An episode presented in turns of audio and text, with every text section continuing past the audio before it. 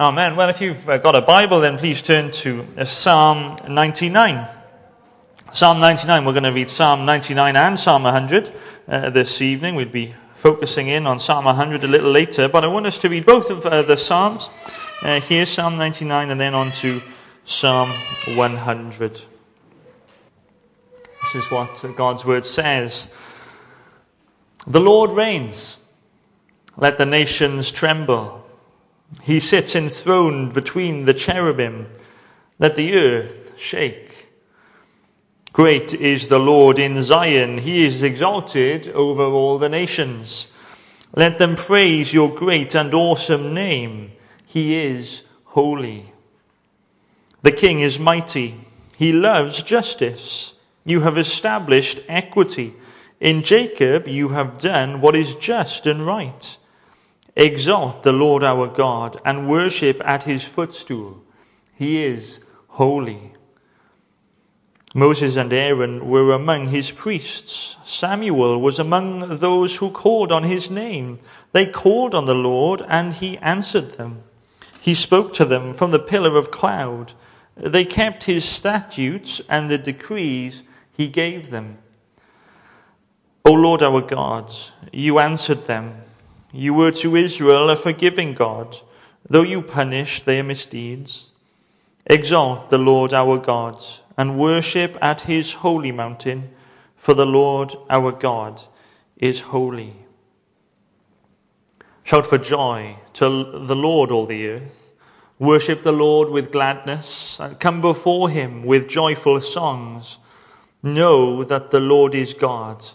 It is he who made us, and we are his. We are his people, the sheep of his pasture. Enter his gates with thanksgiving and his courts with praise. Give thanks to him and praise his name. For the Lord is good, and his love endures forever. His faithfulness continues through all generations. Amen. Well, as we come to Psalm 100, let's uh, pray and ask for God's help. Father, we thank you that your word is a lamp unto our feet and a light to our path, and we need uh, the illuminating work of your uh, Holy Spirit now that we might comprehend in our minds and our hearts. Uh, Lord, our whole person might apply your word uh, to our circumstances this evening. We need the help of your Spirit to do that, and we pray that you would draw near now. Give us ears to hear what you have to say to us as we ask these things in Jesus' name. Amen. Do you say thank you? Do you say thank you? I hope you do say thank you when somebody cooks you a nice meal or they give you a gift at birthdays or, or Christmas or, or just randomly. Or someone makes you a cuppa or, or opens a door for you or on any other occasion when someone else does something for you, you say thank you. Maybe you're of the view that you don't hear please and thank you as much as you used to. That uh, there's a new generation today who doesn't have as much in the way of manners when it comes to saying please and thank you. And maybe if you ask some of uh, the teachers in the congregation here, I know that there's some, they might tell you of how over the years they taught, they heard please and thank you a little bit less, uh, maybe. So, by way of uh, introduction, young people, make sure that you prove uh, those older people wrong. And uh, be grateful at every opportunity that you have, because that will shine so brightly in school against the lack of thank yous, uh, maybe. But saying thank you is important uh, for all of us, isn't it? However old we are, it's important to say thank you. We know it's something that we should do with one another on a human level. But what about when it comes to God? How often do you say thank you to God? Would you say that you live a life of thanksgiving? Would you say that you live a life of grateful praise? Well, this evening I want to draw your attention to Psalm 100. It's only five verses long, but it is a stirring summons to worship. It is a powerful call to give thanks to the Lord our God. It comes after a few psalms which have been proclaiming the Lord's kingship. They've spoken of the powerful rule and reign of Almighty God. We just read Psalm 99 earlier just to get a taste of that theme, but I'd, I'd, encourage you this week to, to read them in your own time through the 90s of the Psalms, to, to encourage yourself in the sovereignty of our God. And so, having sung of the Lord's kingship through those psalms, we now have this hymn of praise and thanks to the Lord for his greatness and for his goodness. And so, I've got three truths for you this evening uh, that I want you to take with you into this week, that they might shape you so that you might have a, life this week that is one we could describe as a life of grateful praise. That you will live a life of grateful praise unto the Lord this week. And the first truth is found in verses 1 and 2. And it's very simply this God is to be worshipped. God is to be worshipped. And you might be thinking, well, tell us something that we don't already know, Dav. But, brothers and sisters, we must hear this reminder so regularly because we so often forget it, don't we? We forget it. Our attention can be taken by so many other things. Certainly, our lives would suggest that we often forget that God is to be worshipped above all others.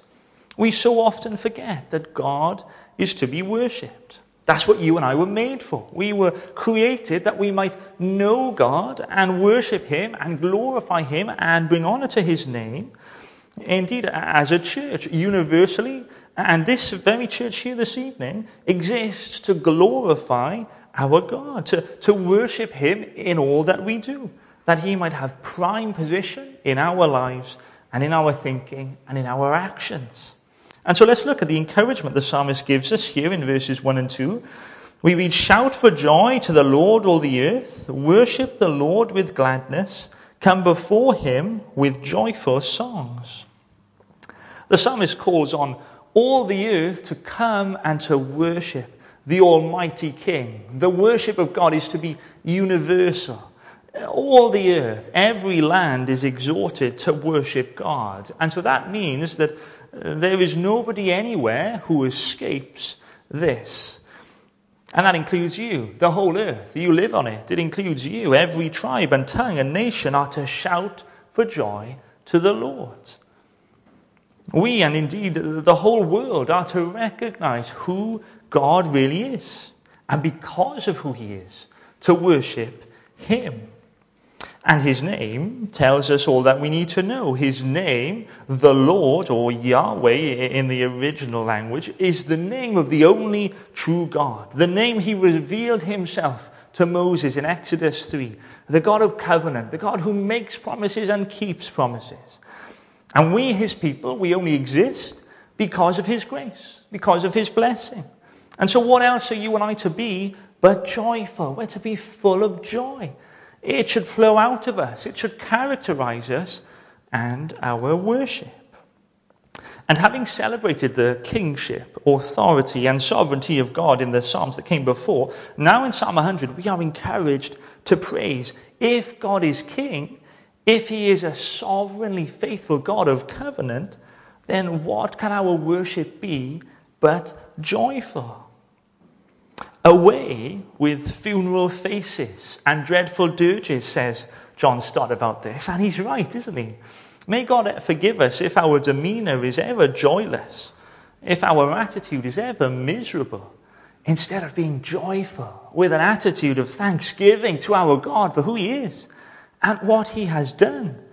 If God really is who he says he is, well, then surely joy and gladness and full hearted, enthusiastic singing is to accompany our worship, as opposed to a quiet mumble under our breaths when we come to sing together. Shout for joy to the Lord. Don't keep quiet about it, but in a thoughtful and a deliberate way, worship him with heart and soul and mind and strength as you come before him with joyful songs.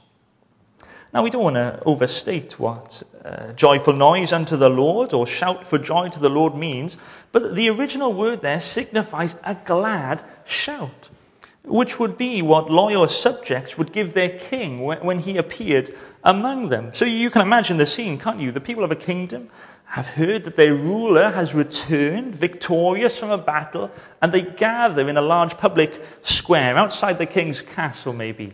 And there they are waiting patiently until the trumpet sounds, and out walks the, the triumphant sovereign king, waving to his adoring public, lapping up the applause, and he's taking in the almighty cheer that goes up when they see they their conqueror king. There's no half hearted hooray here. There is a full throated shout of celebration that the king has appeared among them. Brothers and sisters, our God should be worshipped by us, his people, who are full of joy. For our God has appeared among us. Spurgeon says of this that our happy God should be worshipped by a happy people.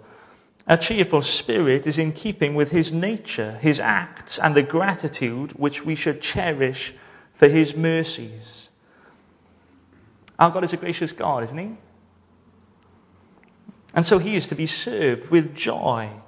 And we are all freely invited to come and to worship the Lord with gladness. Aren't you glad to know the Lord? Aren't you glad to know your Creator?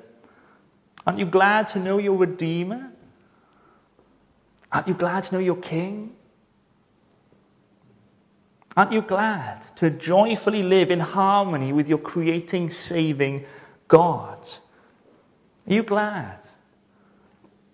And so, won't you therefore want to make it a priority to come together with brothers and sisters and sing his praise, to speak to one another with psalms and hymns and songs from the Spirit, as Paul writes in Ephesians 5? Won't you want to come before him with joyful songs? Maybe you think it doesn't matter if you miss a Sunday here or there, or maybe you think once a Sunday is enough, or maybe you think it's easier to catch up online in the week sometimes instead of coming before the Lord with joyful songs. But, friends, let's see in the rest of this psalm the reasons the psalmist gives us as to why God is to be worshipped, why that should be an absolute priority for us. Why should all the nations join together in praise of the Lord? Why should you and I come together with joy and gladness to praise our gracious God? And the answer our psalm gives us here this evening is, is a rather simple one. It's because God is great and God is good. That brings us to the second truth this evening, which is found in verse 3. God is great. God is great. It's as simple as that. That's what verse 3 is showing us. Let's see what it says. Know that the Lord is God. It is He who made us, and we are His. We are His people, the sheep of His pasture. Know that the Lord is God. That means acknowledge God for who He is. Confess Him as the one who rules over you. I wonder, do you know this truth tonight? Do you know that the Lord is God and there is none other besides Him?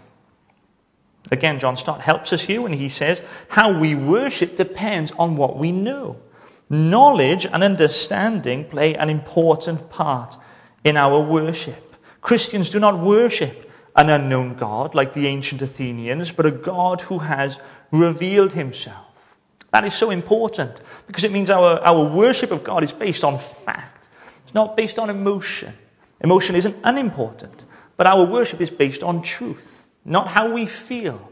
And so we are summoned to know as we worship the one true living God who alone is great and good. You see, all of us worship something. You might not have realized that, but it's an undeniable fact that every human being worships something. All of us value, all of us treasure, and put all of our efforts and focus into something. And the Bible is clear that if that is not God, if you don't worship God, then what you're doing is worshipping an idol. You're worshipping the created instead of the creator. Romans 1 tells us that.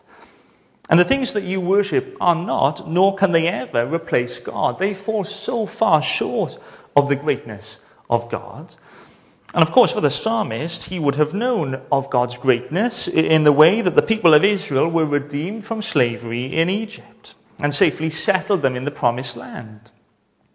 And so, as the sovereign, redeeming work of God is in the mind of the psalmist here in verse 3, we've got two illustrations here in this verse that help us to appreciate the greatness of our God as he has revealed himself to us.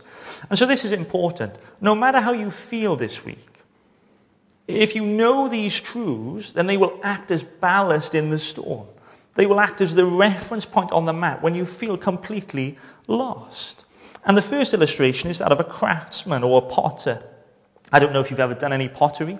I gave up art in school at the first opportunity. I was no good at it at all. But even the finest artist in all the world comes nowhere near to the creative craftsman of our God. The psalmist writes, Know that the Lord is God. It is He who made us, and we are His. It is God who made us. It is God who is the creator of all things. You and I are not here by accident. We are not the result of millions of random chemical and biological reactions. Life has no ultimate meaning or purpose if we're all just here by accident. No, we have been deliberately formed and designed in delicate balance that we might live and breathe and have our being. You and I are body and soul. There's more than life to the physical, but we are physical nonetheless. Recently, we've come to live with someone who's got very tiny hands and tiny knuckles and tiny fingers and tiny fingernails, and it's all so intricate. And, and it's staggering, really, to see the wonder of the creation of a human body just in a hand. But equally, your 50 year old hand, or your 70 year old hand, or your 80 year old hand, and what it can do as you've grown up, are just as delicately made and wonderfully designed as well. We really are fearfully and wonderfully made by our great God. But it is not just physical, it is spiritual as well. The development of science now means that we can replicate quite a lot of cells in a lab, but nobody can create a soul. Nobody can truly create life. Only God can do that. God creates life. We are who we are because we have been made in the image of God. God created each human life, and each is special in His sight, graciously given by Him. And God didn't just make one or two of us and leave it at that. He made every single person who has ever existed. We are here because God says so. And that means we're accountable to Him. He is our Lord, He is our King. There is none other than the Lord who is God. Doesn't that humble you this evening? Isn't it amazing to think that you are here tonight because God says so? You've lived the life that you have up to now because God has said so. God has made you. And so, friends, that means that all of us are accountable to Him. All of us have been made by the master craftsman, the Lord God Almighty. But it is not just true that the Lord has made us individually. That is absolutely true. But it's true collectively as well. Look again at what the psalmist says. The psalmist says, It is He who made us, and we are His. And so this is speaking of something collective as well, specifically here, the people of Israel, who elsewhere, like in Isaiah 60 in verse 21, the people of Israel are called there by God the work of my hands. And so think of, of the immense skill and patience the divine potter displayed as he formed his people in the Old Testament. Those who were stubborn and wayward, who were deserving of abandonment, but he didn't give up on his people. He persevered with them, undeterred by the numerous setbacks of disobedience to his good commands. We know, don't we, that our God continued to be so patient and gracious with his people, to fashion them into, into a vessel fit for his own use. And isn't that the same for us today? Can you say this? I think we can. Of Bethel tonight and every gospel church across the world. It's the Lord who made us, and we are His. Think of how undeserving and wayward you and I are. Think of our stubbornness and coldness and disobedience that would lead others to give up on us. And yet tonight, you and I can say together, We are His. We are His. We really are. We belong to Jesus Christ, and He belongs to us. We are His. See what great love the Father has lavished on us that we should be called children of God, and that is what we are. We're children of the living God through faith in Jesus Christ, and He has brought us together as brothers and sisters. He has made us, and we are His. He is building His church. It is He who has made us, and it is He who will take care of His own glory. I wonder, do you believe that this evening? That we are His. Or do you think that you need to do your bit to make sure that God's church is built? Of course, it's staggering. The privilege it is that the Lord chooses to use us as his ambassadors in this world to, to reach out with the hope of the gospel, and we should do that. But you and I don't build the church. It's He who made us, and we are His. Isn't that incredible? Isn't that incredible that you are a part of God's people who He has graciously brought together, that you are His? It's a privileged position, isn't it? For us this evening, if our faith is in the Lord Jesus Christ. And that's further emphasized in the second illustration in this verse that helps us to grasp the greatness of our God. We're told that we are His people, the sheep of His pasture. How privileged you are this evening, Christian, to be numbered among the sheep of His pasture. Do you know that? Do you know how privileged a position you have tonight? If the glorious triune God is your Lord, then there are great benefits that are uniquely enjoyed in being a part of his people. The potter who made us is also the shepherd who looks upon us, who tends to us, who cares for us, who is concerned for us, who has an intimate interest in us. He is the one who sustains us and keeps us and protects us and provides for us everything that we need. Through every up and through every down, up on the hillsides and down in the valleys, in all of the changing scenes of life, He protects us, He guides us, He watches over us with compassion and care. It's incredible, isn't it? Maybe you know very well that this imagery of, of a shepherd is one that the Bible picks up many times. Like in Psalm 23, we sang it earlier, where the Lord is described by David as being a personal shepherd, one that he knows personally as one who abundantly provides for his every need, going before him and blessing him. Again, just as the Lord was a tender shepherd to his people Israel, so he is with us too. God has redeemed us, he has brought us to himself. And we can say this evening with great confidence that we are the sheep of his pasture because of our Savior Jesus the good shepherd who knows his sheep and his sheep know him. The Lord Jesus Christ is our great potter and shepherd. It is through him that nothing was made that has been made. He is our maker. We are here because of him. And the good shepherd lays down his life for the sheep. He is our savior as he went to the cross for the sins of the world and rose again from the dead, proving himself to be the reigning Lord of all, that today we might live for him and be with him for all eternity. Is there any better picture, any better way of more clearly and emphatically illustrating what we owe to the sovereign grace of our loving God? It is He who made us, and we are His. We are the sheep of His pasture.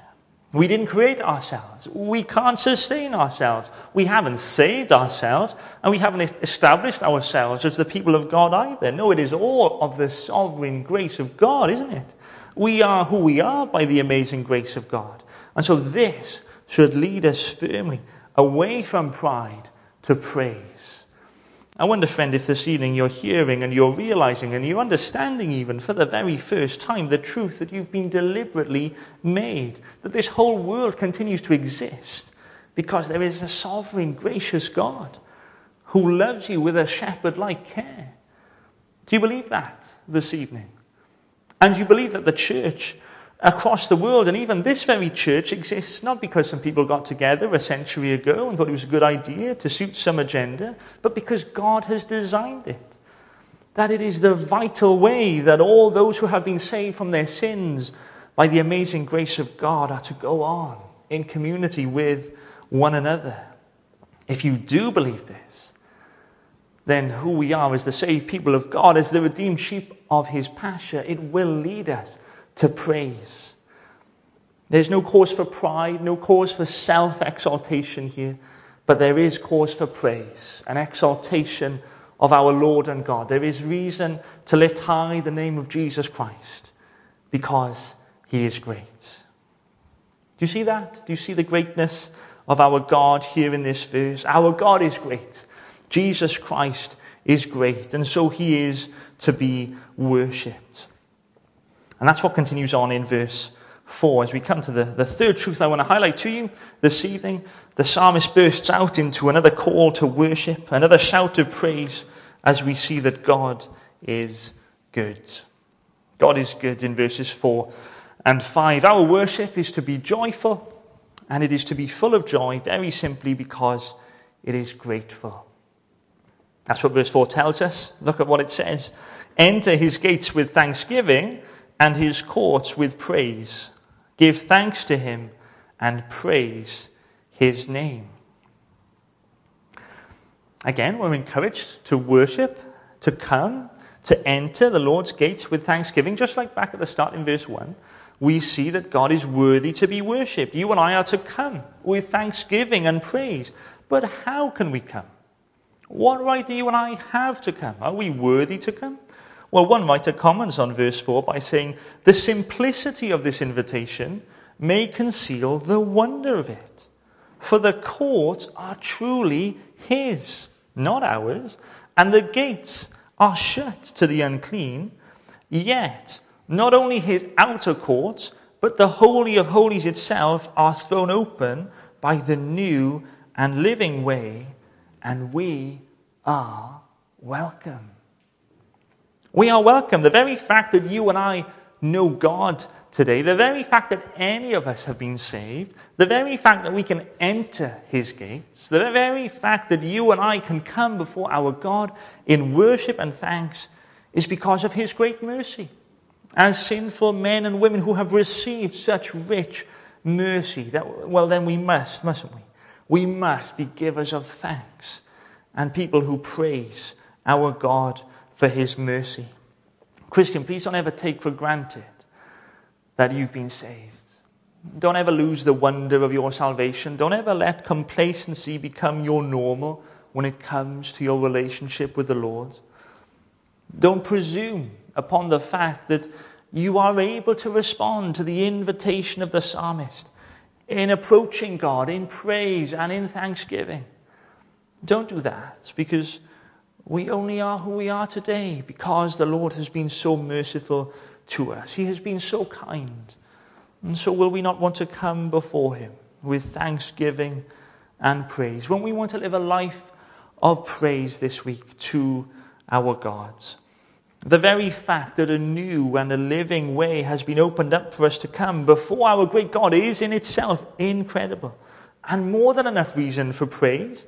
And yet, as we come to verse 5, there's even more. Take a look at the incredible promise there at the end of this psalm. Let the words encourage you and strengthen you. As we read there, for the Lord is good and his love endures forever. His faithfulness continues through all generations. God is good. Do you believe that this evening? That he is good and all he does is good? Do you know that God is good? I don't know, maybe you've had a really tough time spiritually this week, over the last months. Maybe you've been a bit low recently and you've struggled in your walk with the Lord. You're feeling a bit spiritually dry or cold in heart. Maybe you're just about hanging in there in the fight of faith and putting one foot in front of another almost feels like it's too much for you. And if that is you, brother, sister, well, then hear these words and let them sink deep down into the struggle of your spiritual dryness or your suffering or your sorrow or your grief. For the Lord is good and his love endures forever.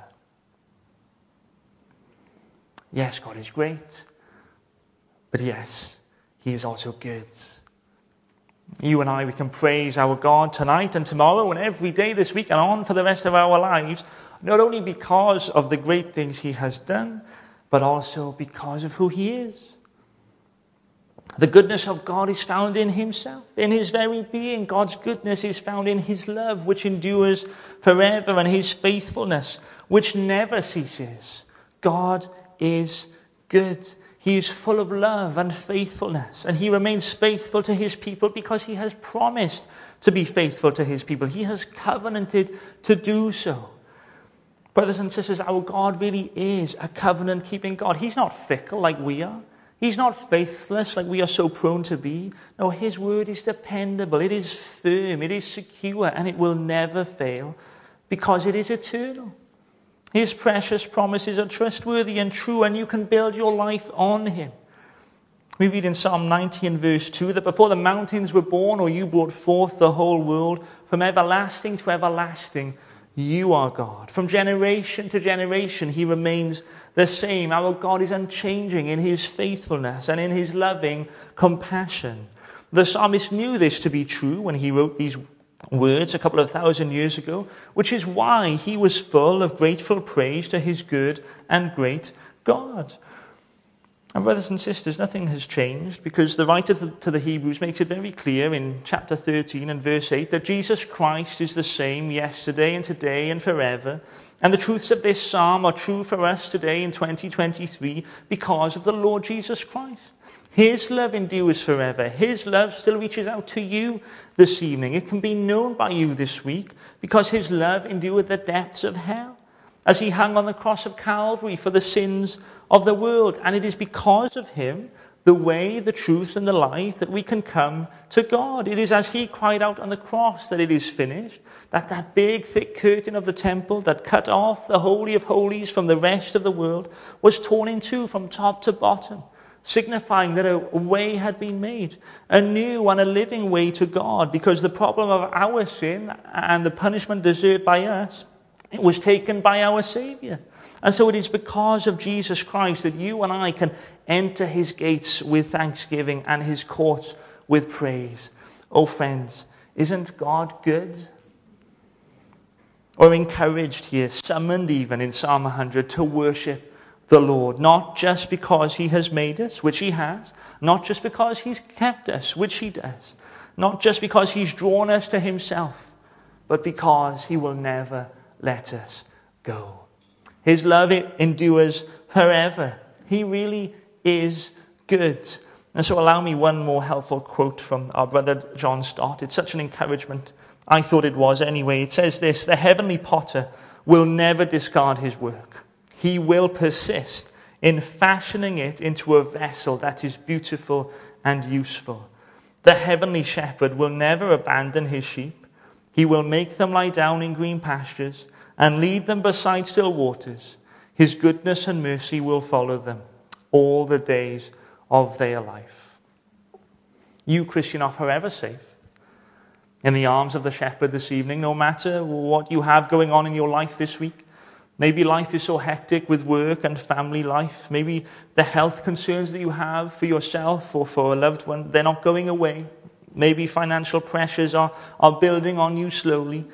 Maybe you feel far from the Lord this evening, and yet you are still safe in the hand of the potter and the arms of the shepherd. How do we know that? How can we give grateful praise to our God this week? Because the Lord is good and his love endures forever. His faithfulness really does continue through all generations.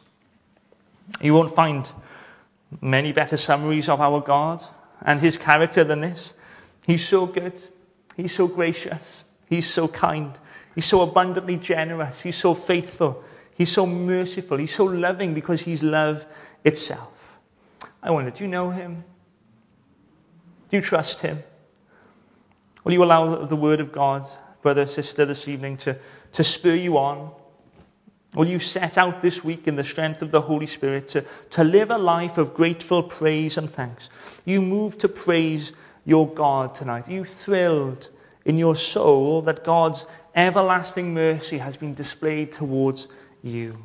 That from before the creation of the world, God set his love upon you and it shall be yours forevermore as it was most supremely demonstrated in the person and work of our Saviour, the Lord Jesus Christ. May God help us this evening and this week to worship Him for His greatness and for His goodness.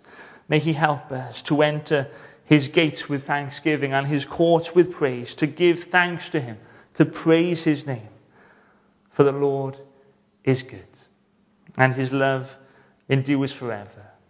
His faithfulness continues through all generations. Let's pray. Heavenly Father, we thank you so much for your word to us this evening, how it encourages our souls to be reminded of your goodness and your greatness. We are humbled that many of us can say that we are a part of your people this evening, that we are yours. Help all of us to trust in you this week, to put you first, and to worship you above all others. Strengthen us to live a life of grateful praise because of who you are and all you have done for us. As we pray these things in Jesus' name. Amen.